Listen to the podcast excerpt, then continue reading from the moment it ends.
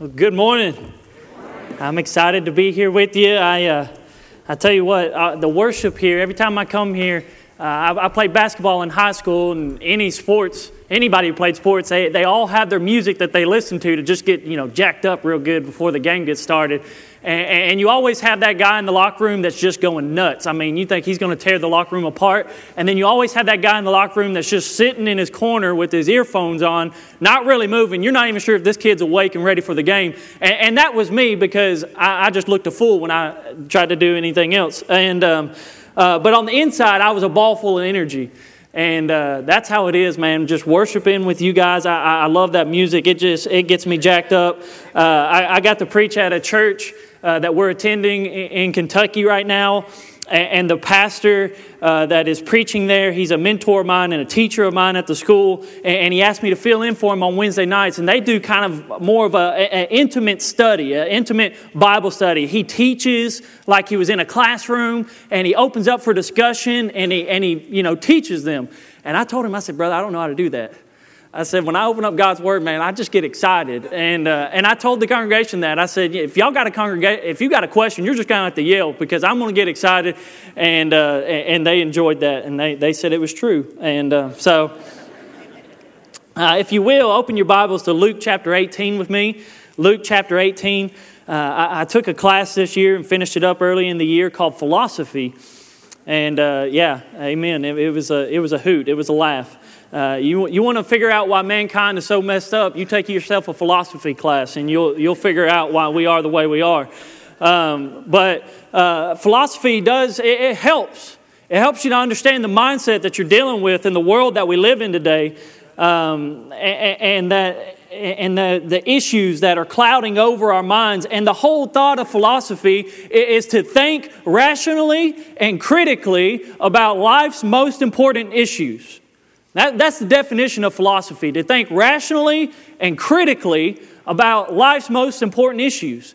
And, and so when I thought about that, and, and, I sat there in my class while my philosopher, philosopher teacher droned on about some, something that I didn't understand, um, I thought about what is the thing that presses in on our minds more than anything else? What is the question that we have to answer? And I think it's very simple.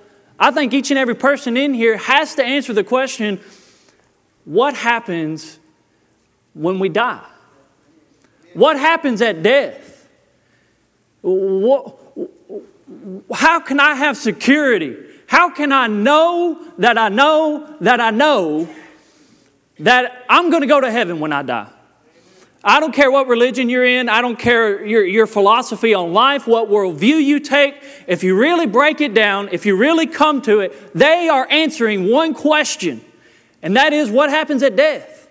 What happens when we die? Because it's something we've all got to face. The, David said it this way We are one step, one step away from death. Paul said it this way uh, Every man is appointed once to die and then the judgment. Right? I mean, we're told over and over again that death is a real reality that you, you and I are going to face. And so when we come to Luke chapter 18, I, I think we're going to look at this question of the question of eternity. If you want to label it or give it a title, the question of eternity or the question of death. Luke chapter uh, 18, starting in verse 18, we're going to look at this uh, rich young ruler. And, and, and, all three of the synoptic gospels, Matthew speaks about it in Matthew chapter 19, Luke, um, Mark speaks about it in Mark chapter 10, and they all have a different perspective that they're coming at. Matthew's perspective is admittance into the kingdom. When he uses this story of the rich young ruler, you can go back and look in Matthew chapter 19, verses 16 through 20, and he talks about the admittance who will be allowed into the kingdom of God. When you look at Mark, Mark chapter 10 tells us about the attitude uh, that is required for the kingdom of heaven. What kind of mindset do you need to have? Well, today we're going to look at Luke chapter 18, verses 18 through 23, and we're going to look at the availability of the kingdom. Is the kingdom available to you and I? Okay, let's go to the Lord in prayer and let's get started today. Dear Lord, as we come to you today, Lord, God, as we open up your scriptures, God, we've had a beautiful time of worship and praise. God, we had a great Sunday school class. I sat in Brother Travis's Sunday school class, and God, I'm, I'm, I'm excited uh, just for tonight, Lord, because it just lines up with what, I, what you've given me for, for tonight, Lord. And, but God, right now we're in this moment, and God, we're in this message, and God, we're in this word. And so, God, I pray that you would speak to each and every one of our hearts, starting with me, the speaker. God, I pray you cleanse me of any unrighteousness. God, any sin that I have uh, withheld from you, Lord, anything that I have held back in myself, God, cleanse me of it, purge me of it, Lord. Let me decrease, Lord, that the Spirit might increase. And God, may I pray for our congregation, Lord. I pray for those that are here that have heard the word over and over and over again. God, I pray for the teenager who might be contemplating uh, suicide in their life. God, I pray for the older adult, Lord, that might be here, Lord, that is thinking about death as it creeps closer and closer to their doorstep. God, whatever situations that are going on, Lord, I know each and every one of us, we value life and we worry about death. But God, let us look into your word today. God, let us find security, God, in the words that you have for us. But God, also convict us. God, look into our attitudes, look into our hearts. And God, how do we view the eternal security that you have to offer us? And in Jesus' name we pray, amen. Luke chapter 18, verse 18 starts this way. Read with me, if you will. It says, And a certain ruler asked him, saying, Good master, what shall I do to inherit eternal life? And Jesus said unto him, Why callest thou me good? None is good save one, that is God. Thou knowest the commandments do not commit adultery, do not kill, do not steal, do not bear false witness, honor your father and your mother. And he said, All of these I have kept from my youth up. Now, when Jesus had heard these things, he said unto him, Yet you lack one thing. Sell all you have, distribute it unto the poor and thou shalt have treasure in heaven, and come and follow me. And when he heard this, he was very sorrowful, for he was very rich. When we come to this, uh, this man comes with this question of eternity, this question of death. How can I know, Jesus, that I have uh, eternal life? How can I inherit this security? How can I know for certain that when I die, I will spend eternity with God? I'm sure you've heard uh, of the analogy of the sword of Damocles. Uh, the story goes with the sword of Damocles that there was a ruler named Dionysus, and he was a tyrannical ruler. Uh, he was mean to his people, but he was very powerful, he was very rich. And there was a man in his court named Damocles who uh, would constantly flatter the king with his words, Oh, king, it would be so great to be in your shoes. It would be so wonderful to be the king. How great it is, and all the treasures you have, and everything, that, all the power and authority that's given to you. Finally, the king said, Well, uh, if you think it's so good, let's switch places for a moment. And Damocles gladly walked up to the king's throne, sat down on the king's throne, uh, received all the benefits that was brought to him by his servants. But then he looked up, for a glimmer caught his eyes, and above his head was a very sharp sword stationed right above his head, and there was nothing but a horsehair that connected it to the top of the ceiling. As he sat there, Damocles worried over and over again what is going to happen if that horsehair breaks and that sword falls. And all of a sudden, he couldn't enjoy everything that was in front of him. All the servants that bowed down to him, all the gifts that were brought to him, they meant nothing because he was constantly worried about what hung over his head. That, that expression is very, it's used throughout our society. We say it this way we're hanging on by a thread. We're hanging on by a thread. Right here, this man has this question hanging over him. Man, he's the perfect church member, isn't he? Look at verse 18. It says he was a ruler. Mark tells us that, that he was rich, and Matthew tells us that he was young. Man, that's the trifecta. This guy's rich, he's a ruler, and he's young. Can you imagine the 10% tithes he would pay to our church? I mean, this is the man that we need. We need him in our church. And Mark tells us that he was urgent in his request. This bothered him. Mark tells us that he came running and knelt before Jesus with this question. He was earnest in his request. But I want you to notice, we're going to break this dialogue down because that's what this is. This is a dialogue between a man and Jesus. And today, God's Word, this is a dialogue between God's Word and us. And so we're going to break this down. We're going to look at the question this man has. That's the first point we're going to have. We're going to look at the question. Secondly, we're going to look at the initial response from Jesus. And then thirdly, we're going to look at the intentional response from Jesus, okay? Look in verse 18 with me as we look into this question. It's, look what he says. He says, And a certain ruler asked him, saying, Good master, what shall I do to inherit eternal life?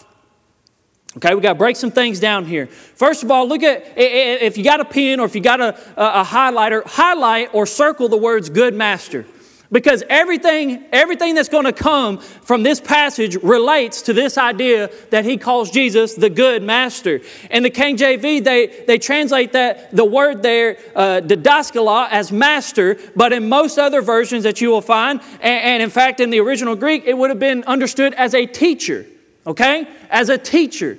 Many people call Jesus teacher, don't they? Our society has no problem with Jesus being a teacher.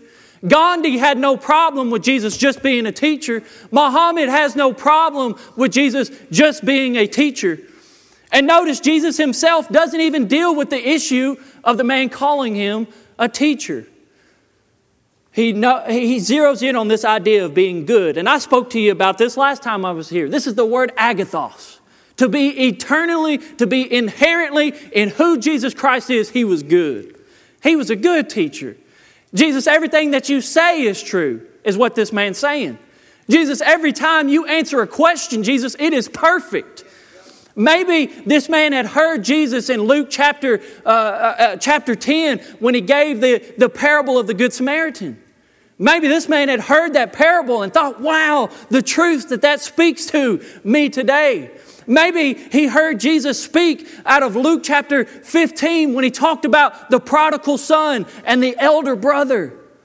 Maybe he's heard Jesus speak over and over again, and every time he goes home, every time he goes back to his house, every time he hears a message, he cannot come but to one conclusion, and that is Jesus' message is perfect. It's perfect. And so he comes running to Jesus and he says, Good teacher, perfect teacher. Now, I want you to think about that for a second. How many Sunday school teachers we got in here today? None that want to claim it. Okay, one. Thank you, Travis. I appreciate that. Okay? Wow, that's rough. All right? We got a lot of unclaimed Sunday school teachers in here today. Uh, my, since nobody else wants to volunteer, my wife is she's doing student teaching.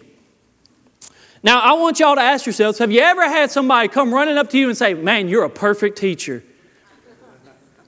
Man, every time you tell us something, I mean, it's like liquid gold, man. It is, it is beautiful. It is perfect. I take it home, I eat it up, man, I just come back for more. You are perfect. You're perfect. No, no, I can promise you, I never told a teacher they were perfect. I, I never told a teacher they were perfect. But this man, I mean, that's his, he, he starts there. Okay? He starts there. Then look what he says. He says, you're, you're, you're a perfect teacher. Everything you say is wonderful, it's masterful. Okay? Then he says, What shall I do to inherit eternal life?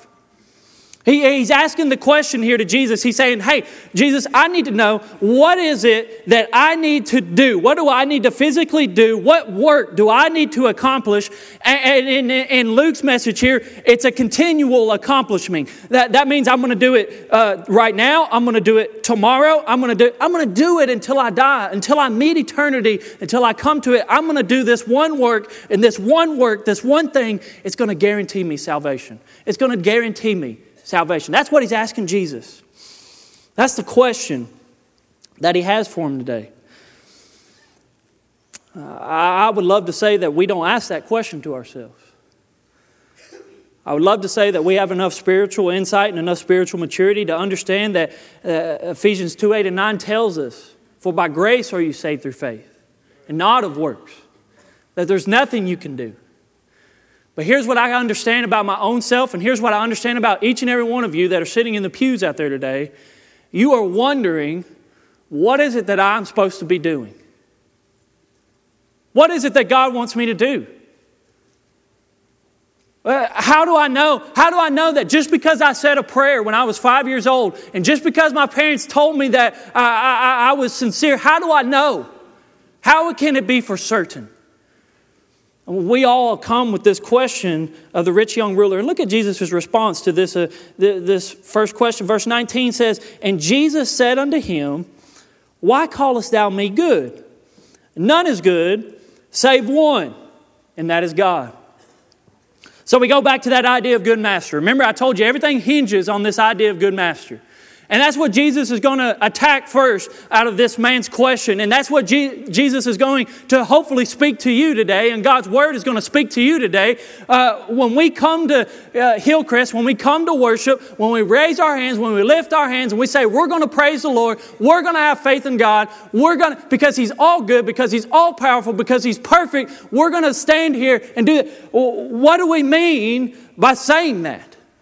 Because Jesus is here saying, He's saying, if what you're saying is true, if what you're doing, calling me Agathos good, and if there is only one that is good, that is God, then that means I must be God. You see the connection being drawn here? Jesus is saying, if you're going to say that I'm good, that I'm the good master, that everything I do, teach, preach, everything I do, if I am, if I am truly that, then what you're going to be saying is that I am God. Hopefully, we're all comfortable in saying that. But today, the question still weighs what must I do to inherit eternal life? What must I do to inherit eternal life? How can I know, Jared? I, I, have this sword that hovers over me, that the Word of God tells me that at any given moment, my life could be taken from me. Job says the Lord gives and He takes away. At any given moment, the sword could fall, this judgment could fall, my sins could be called home, and my life will be taken from here. How can I know? How can I know? Well, let's look at Jesus' initial response. We saw the question. The question is if, I, if you are the good master, then what must I do to have eternal life? How can I experience eternal life? What, look what Jesus says, verse 20. Thou knowest the commandments. You know the commandments.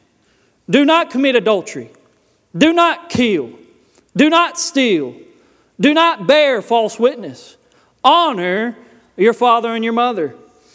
Now, this idea of knowledge is the idea of head knowledge. Uh, remember, this man's a ruler.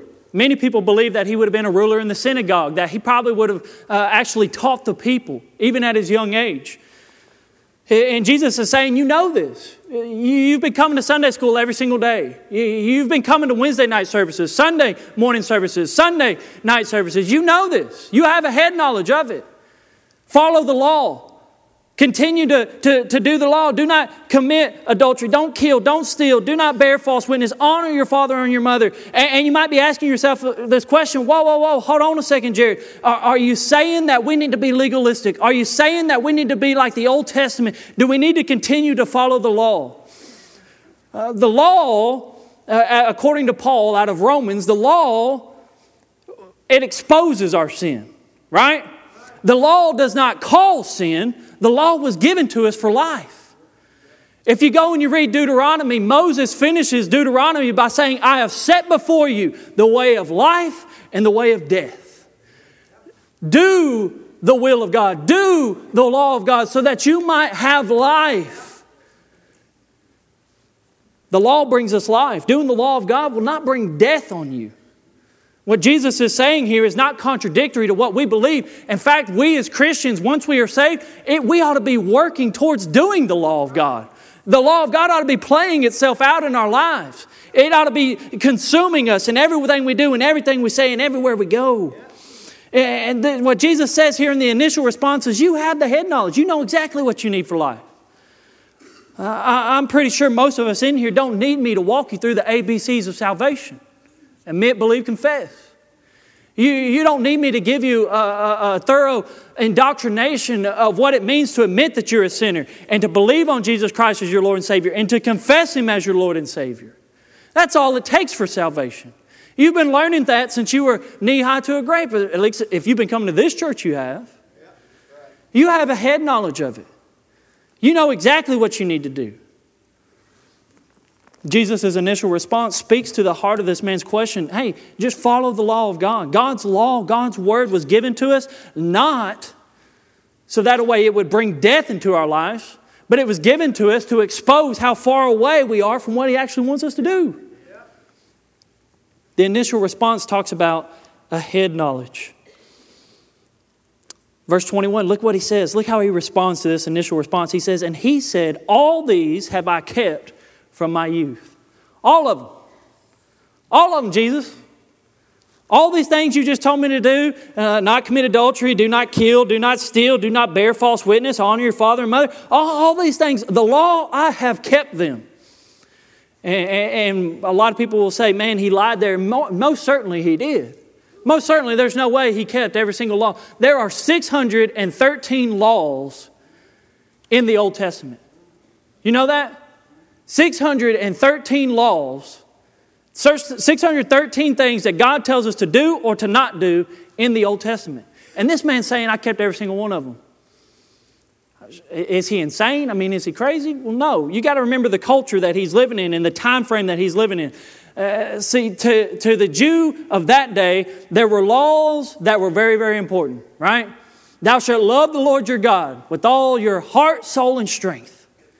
That, that, that was a must. I mean, if you don't love God with everything you have, if you aren't willing to follow Him, if you aren't willing to commit uh, uh, yourself to Him, if you aren't willing to sacrifice to Him like He's asked us to do in Leviticus, if you're not willing to just simply go through the motions uh, uh of what the law requires, man, there's no way you're going to get it. I mean, that was a big one, right? And, and Jesus even said you could wrap the whole law up in two of them, right? Love your neighbor as yourself. And that's clearly what he's speaking about here. These are all things not really pertaining to God, but more with each other, the relationship with one another. And in fact, if we carry out our relationship with one another, then we will have no problem carrying out our relationship with God. That's what Jesus is pointing to here.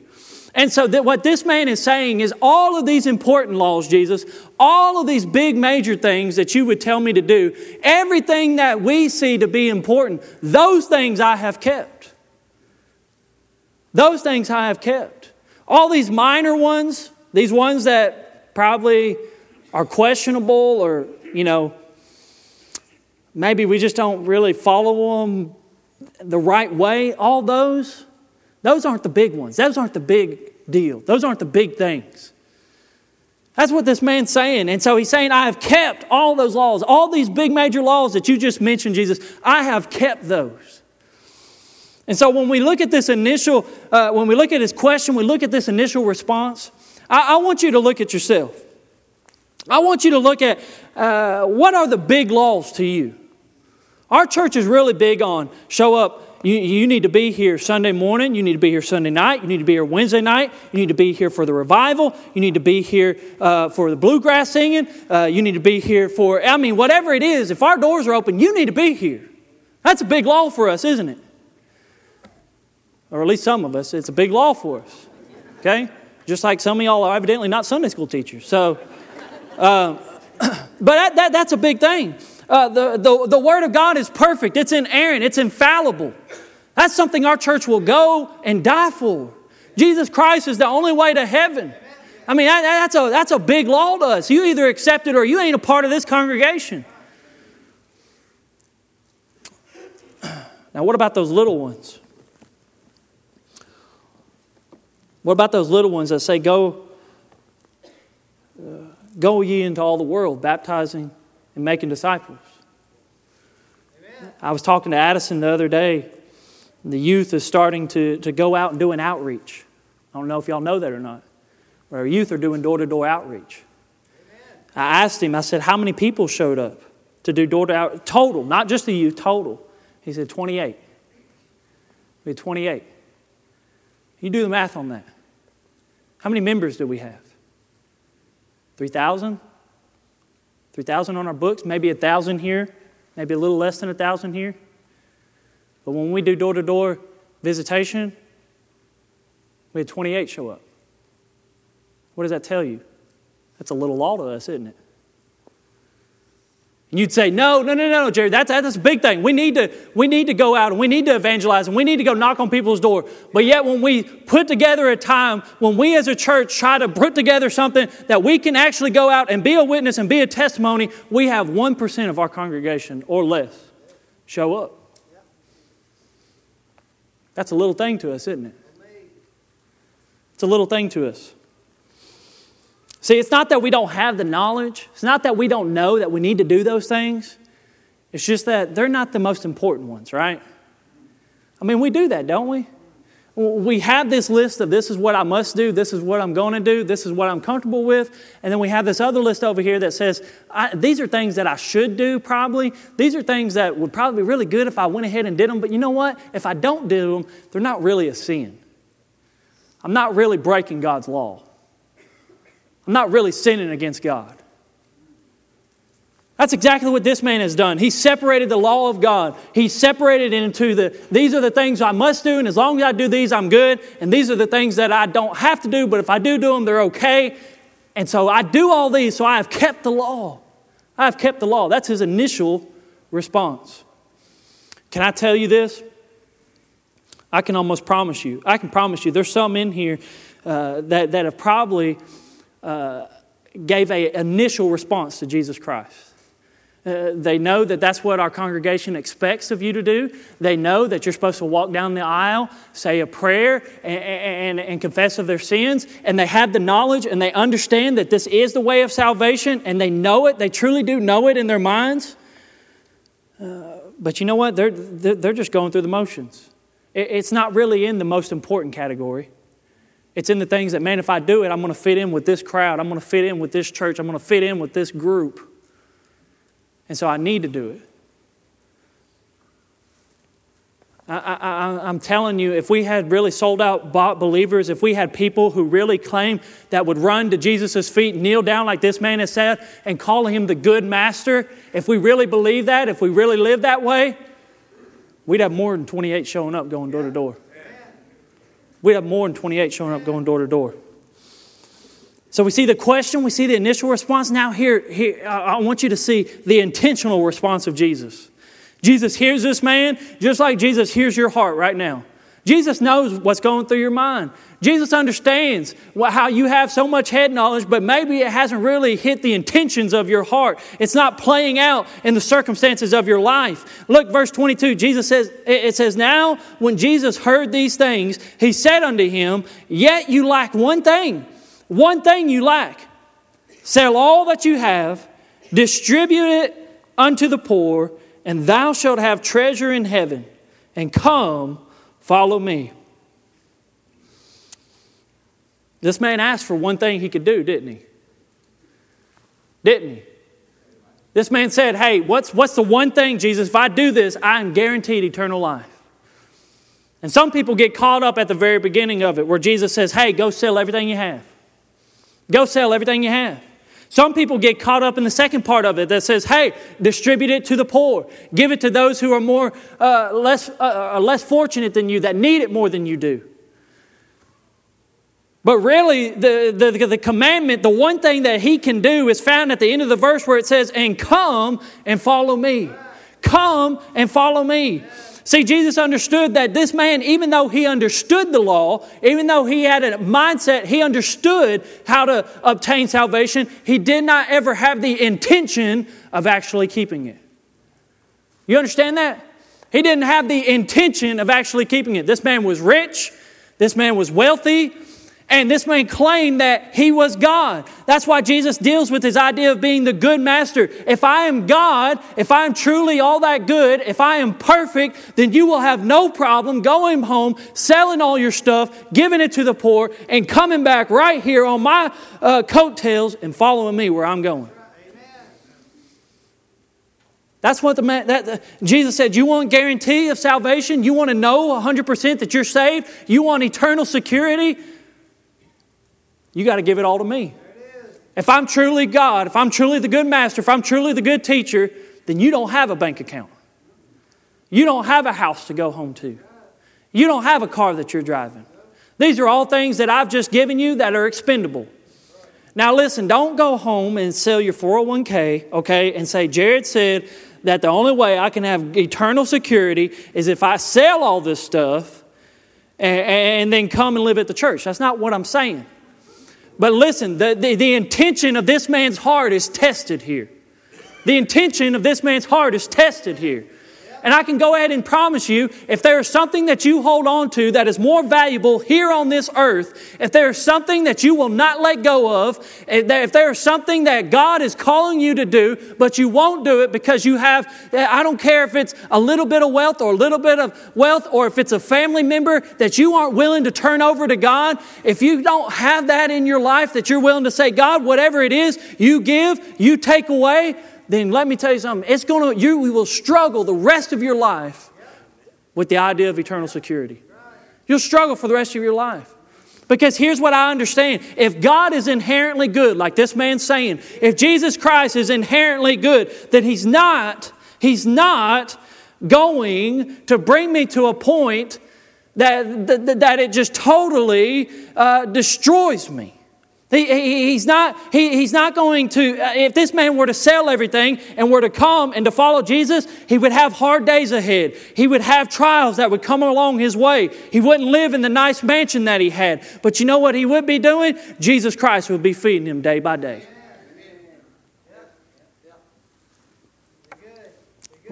The problem is we don't want to live that kind of life. We come to church every day uh, we have the knowledge in our heads, we have the ideas, we have the initial questions we want to ask, we have our checklist out, the things that we want to get accomplished and get done, feel good about. And then when we go back home, we sit in our big, nice uh, recliners with the air conditioner that blows behind us, uh, and we turn on the TV and we consume ourselves with whatever t- entertainment, whether it be sports or a TV show, and all this stuff. And all the while, right across the street, right next to us, is our next door neighbor that's lost, dying, and going to hell that you haven't spoke to in 25 years.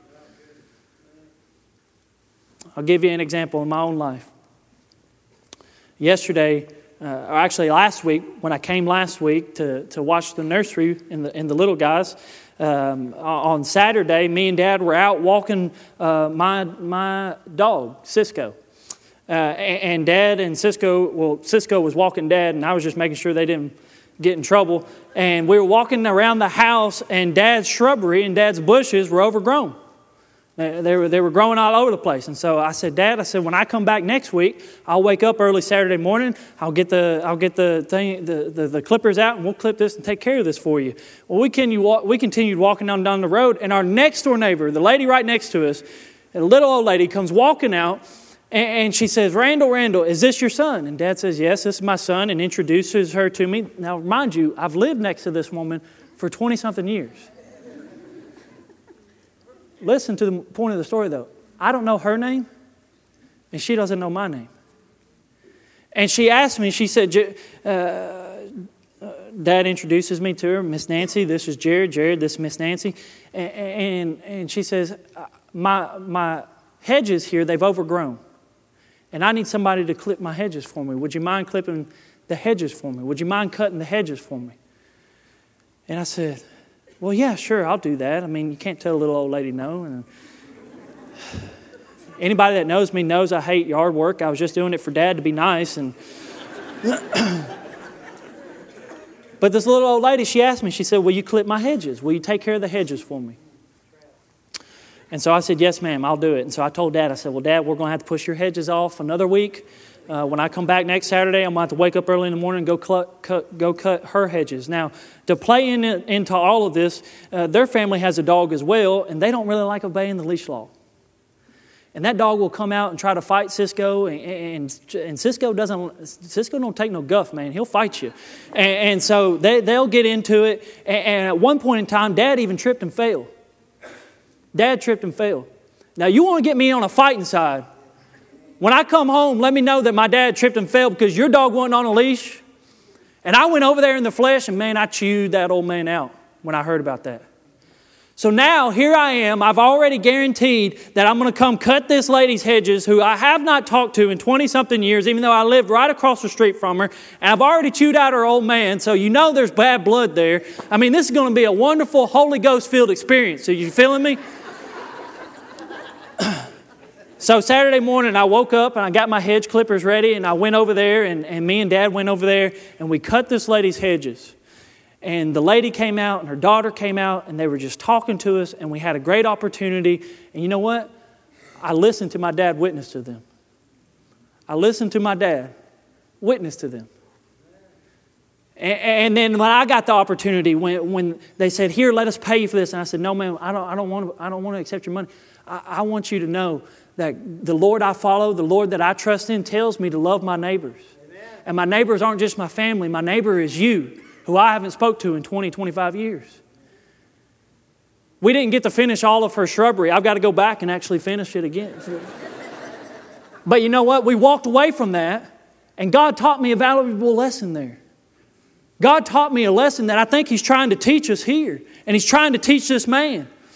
Hey, uh, if we're truly, if you're truly the God that I say you are, if you're truly all good, and if you're truly all loving, and if you're truly all that I say you are, then I, not a, I should not have a problem letting go of anything that's here on this earth so I can carry out your will, whether it's someone that I love and is my family member, or whether it's someone that I can't stand and doesn't deserve my mercy and my grace because you gave me your mercy and your grace that I don't deserve. And so I'm going to intentionally carry out what you asked me to do. If you want to have eternal security, if you want to know for certain that you're saved, it's not enough just to have the knowledge of it. It's not enough to quote verses. It's not enough just to know the ABCs. You've got to be intentional in your carrying out of that process. Let me give you an example. I'm going to give you the Word of God's example here, and then I'm going to tell you another example, and then we're going to go into a time of invitation. Look at verse 35. Look at verse 35 of chapter 18 in Luke here. Look what it says. I, I, I, love this story, and I love the parallel that these two lives make here. We saw the rich young ruler there, right? What does it say after, after Jesus tells him this? Sell everything you have, come and follow me. It says that he was in deep sorrow. That means every facet, every part of his being, his psychological being was upset and distraught because now this sword hangs over his head and he can see no way out because he loves this more than he loves the man who he calls God. He, he, he's emotionally distraught. He's physically sick to his stomach because he really, really wants this eternal security, but he's not willing to let go of this life on earth to obtain it. I mean, every facet of this man's life is in, is in a state of distraught when he leaves here. But look at this. Verse 35. Look at this. Listen to this. I love this. Look, it says, And it came to pass that as he was come nigh unto Jericho, a certain blind man sat by the wayside begging. Hearing the multitude pass by, he asked what it meant. And they told him that Jesus of Nazareth passed by. Look at this, verse 38. And he cried out, saying, Jesus, Jesus, thou son of David, have mercy on me. And they that went before him rebuked him and told him, Hey, be quiet, shut your mouth. You're not worth his time, you're not worth his mercy. But look what it says. And so he cried out that much more, Thou son of David, have mercy on me, have mercy on me. And look at this. And Jesus stood Jesus stood and Jesus commanded. Y'all ain't getting this. Y'all ain't getting excited like I'm getting excited. The creator of the world, the one who has been eternal, the one who has come to earth to offer salvation freely to all men. And in fact, if you want to know where Jesus is heading when he's in Jericho, go back to Luke chapter 9, verse 51, and it says that he set his mind towards Jerusalem. He set his heart towards Jerusalem. Jesus is marching to the cross where he's about to be beaten, where he's about to be bruised, where he's about to be put on an old rugged cross. Why? Not because of anything he did, but because of your nasty life, and because of my nasty life, and because of a whole world's terrible life. He is marching towards Jericho. Here's this blind man who has nothing to offer, has nothing to give. He doesn't have the riches of the ruler. He probably doesn't have the youth of the ruler. He probably has nothing that the ruler could offer. But here he is, and he doesn't have to have ask a question. He has no questions. He simply cries out, Jesus, Jesus, have mercy on me. Have mercy on me. And what I love about this is whenever the God of creation, the great I am, who's self sustaining, who needs nothing, whenever he hears those words, have mercy on me, it stops him in his tracks. Yep. Stops him in his tracks. And then it offers, he offers a command. Hey, bring that one to me. Amen. The whole multitude, the whole crowd's telling him to shut up, keep your mouth. Don't you know? You're embarrassing yourself. You're embarrassing yourself. Jesus doesn't have time for you. Jesus stopped, commanded, commanded. I'm not, ta- I'm not taking another step. I know I'm going to the cross. I'll be there. I'll get there when I get there. But for right now, you bring that man to me. And then look what he says. Look what he says. Not only does he say that, but look what verse 40 says, And Jesus stood, and Jesus commanded for him to be brought unto him. And when he was come near, he asked him, saying, What will you have me do unto you? Now, what did the rich man ask? Rich man said, Hey, what can I do for you, Jesus? What can I do for eternal life? What, what work can I do? But look, when the, when the beggar said, Hey, have mercy on me, I got nothing to offer. I got nothing, man. I, I don't deserve it. What does Jesus say? Hey, what can I do for you? What can I do for you? Hey, you see this, you see this beautiful creation? With the, my words, I created it for you. You know the breath that breathes through your life? I created it for you. You know the blindness that's on your eyes that you can't see? Guess what? I know about it. I know every hair on your head. I know every issue you've gone through. I heard every word of that crowd that told you to stop crying out to me. I know it all. What can I do for you? What can I do for you? And listen to what this man says. Listen to what he says. He says,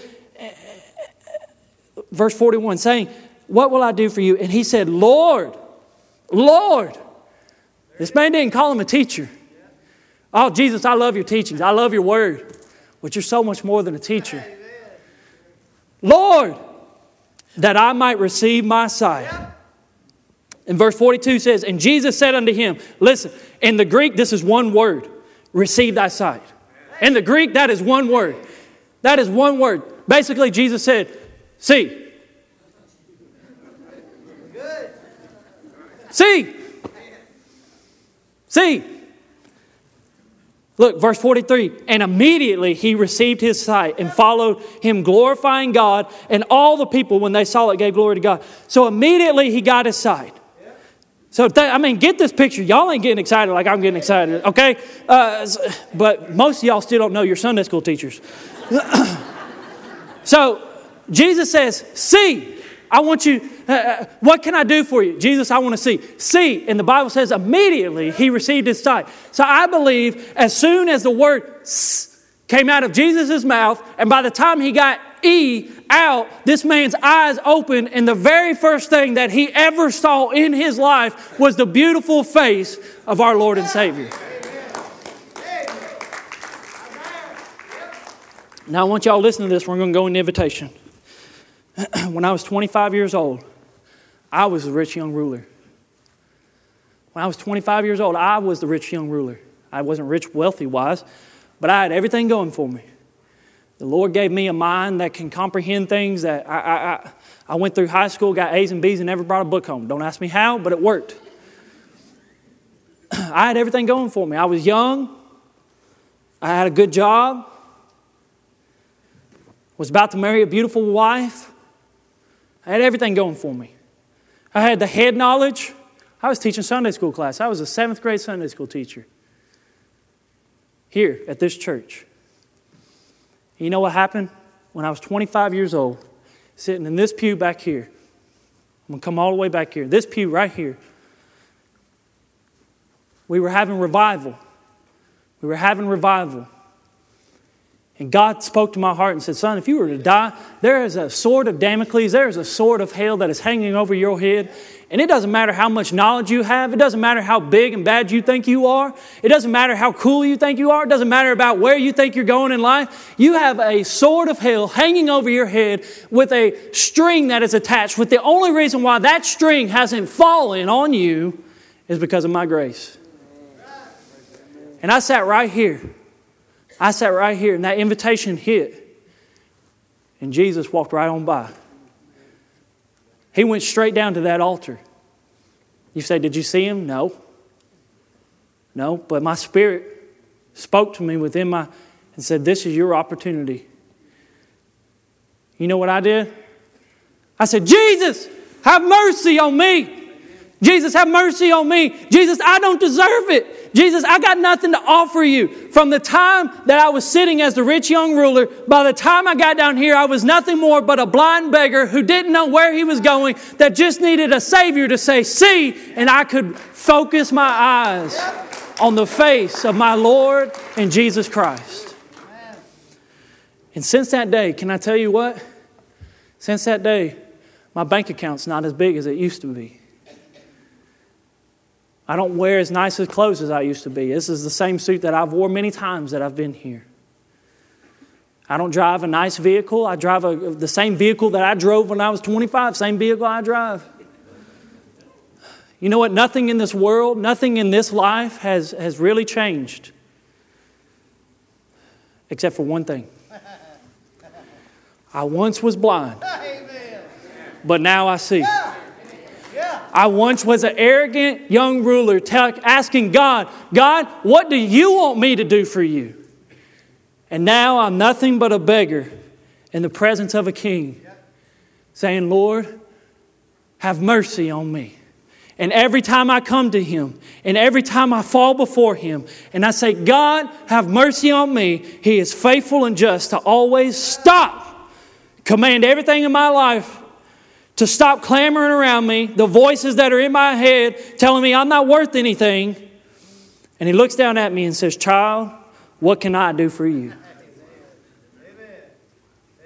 You want eternal security? You want to know that you know that you know that you're saved? Stop asking God what you can do for Him. Just simply cry out in mercy. Just simply recognize that the wealth that's in your bank account, that the good deeds that you think you're doing, plugging along on this earth, all of that is nothing until God is in it. Until He comes into your life, commands you to see, takes you from darkness into the light, You'll walk through the rest of your days wondering, looking up at that sword that hovers over your head. Let's go to the Lord in prayer.